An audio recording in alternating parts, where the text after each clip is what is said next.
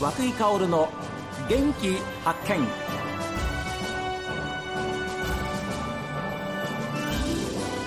おはようございます和久井薫です和久井薫の元気発見一日の始まりは私が発見した北海道の元気な人と出会っていただきますえー収穫の秋を迎えておりますけれども今週もですね農業の話題を皆様にお届けいたしましょうえー由仁町でお米栽培をメインに原木しいたけを作りオリジナル商品野菜飯を製造そして販売されている長島しいたけ農園のえー長島正義さんえーそして雅子さんにお話を伺います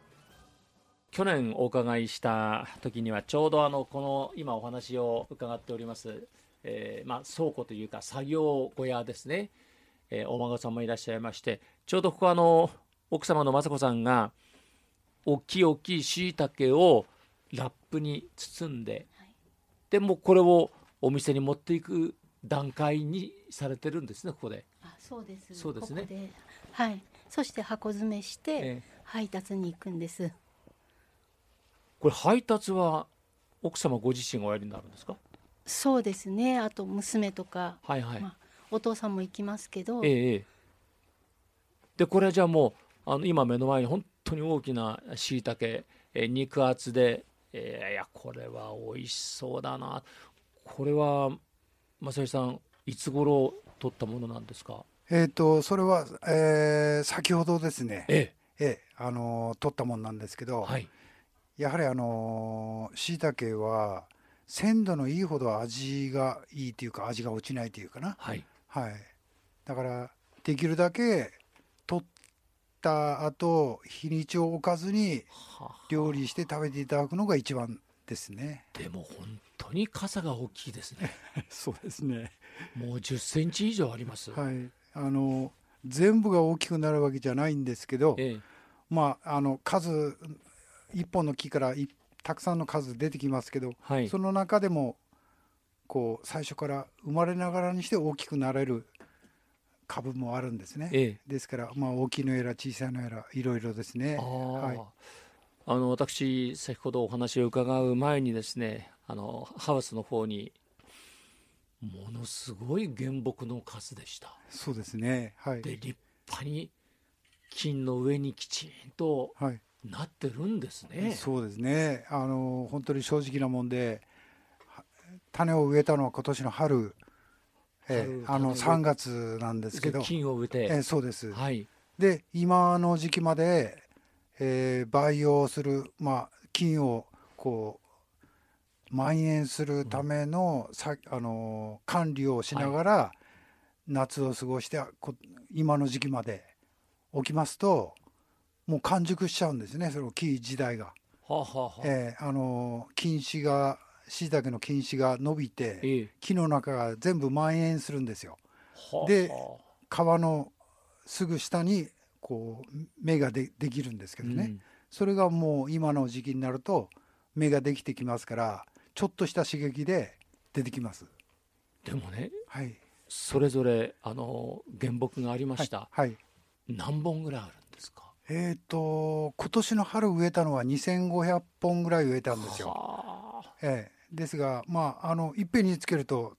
いっぺんに出てきますんで、はい大変なことになりますんで、ええあの少しずつ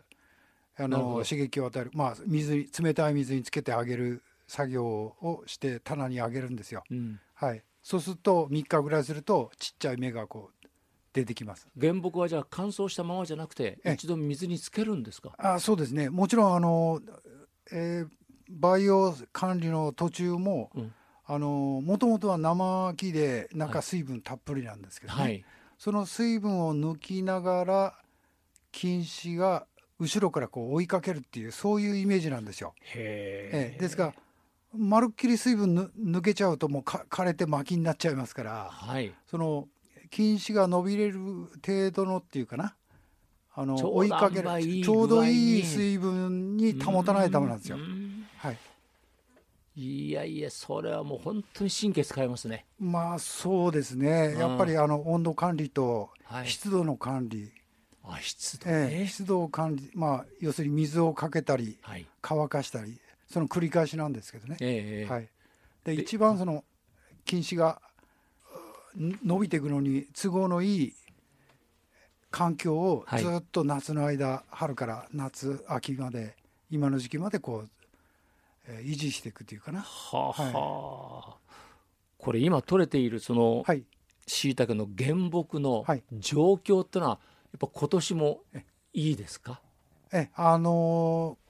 今年植えさせていただいた木は割合皮も柔らかくては皮あが薄いっていうかな木の皮が、ええそうです、はあはあですからまああの何回かこう取っていくと植えたあの食器の穴だけじゃなくて、えどこでも皮を破って出てくる来てくれるんですえよえ。そんなに強いんですえかそうですそうです、はあええそれでまあ皮の厚い木ですと、ええその皮を破って出てこれないもんですから、はいはい植えた穴だけしかもう当てにできないんですけどね。えでちょっとこう柔らかい木だと皮の薄い木だとあの最終的にこう皮を破って出てきてくれるのもありますからえはあ強いですね、ええ生命力が、そうですね、えまあ本数はあのなかなか今あのたくさん切ってくれる業者がいないんですよねえそうなんですか、ええもろもろの事情がありまして、ええええですから、まあ、今年は、まあ、2500本ぐらいでしたけど、はいなかなかあのそれ以上はもうもしかしたら手に入らないかもしれないっていうあらえそんな状況ですね今の世の中で,、でね、 2500本、まあ、あって、はい例えば何本かは休ませておくようなものもあるんですかえっ、といえあのその2500本を少しずつ順番に使順い番に全部やっぱ順木に植えるん番ですかに発生させますよねはあはあそれでまあ1ヶ月とかあの1ヶ月半ぐらいでこうええ一回り、ひと一通り1回取りますよね収穫しますよねはあ、えーそして、 2500本から、えーそうです、はいそれで、えー最初に収穫したのが、えーしばらく、まあ、取り終えるまで1ヶ月とか1ヶ月半かかりますから、はいで1ヶ月半ぐらい経つとその最初に一番先につけた木をまたつけるんですよ。はあはあですから、まあ、その1ヶ月半の間に、ええー休ませて休ませて休養させるっていうかえな、ええ次の芽を作る、ううーできるまで待ってるというかそういうイメージですよね。はい、ですからあの休養期間を取ってまた刺激をつける、ああの与えるとまた出てきます。しかしもうあの、はいやっぱり面白い休ませなくちゃいけないんですねそうですね、はい生、き物ですもんね、そうなんですよ。はあですから中はあの禁止で生きてますからね。ええええええ、だから極端に、あのー乾燥したり、まあ、例えば外に投げておいて日の当たるとこにあ1週間とか10日も置くとええ全部死んじゃいますあ。ダメですね、はい、そうです。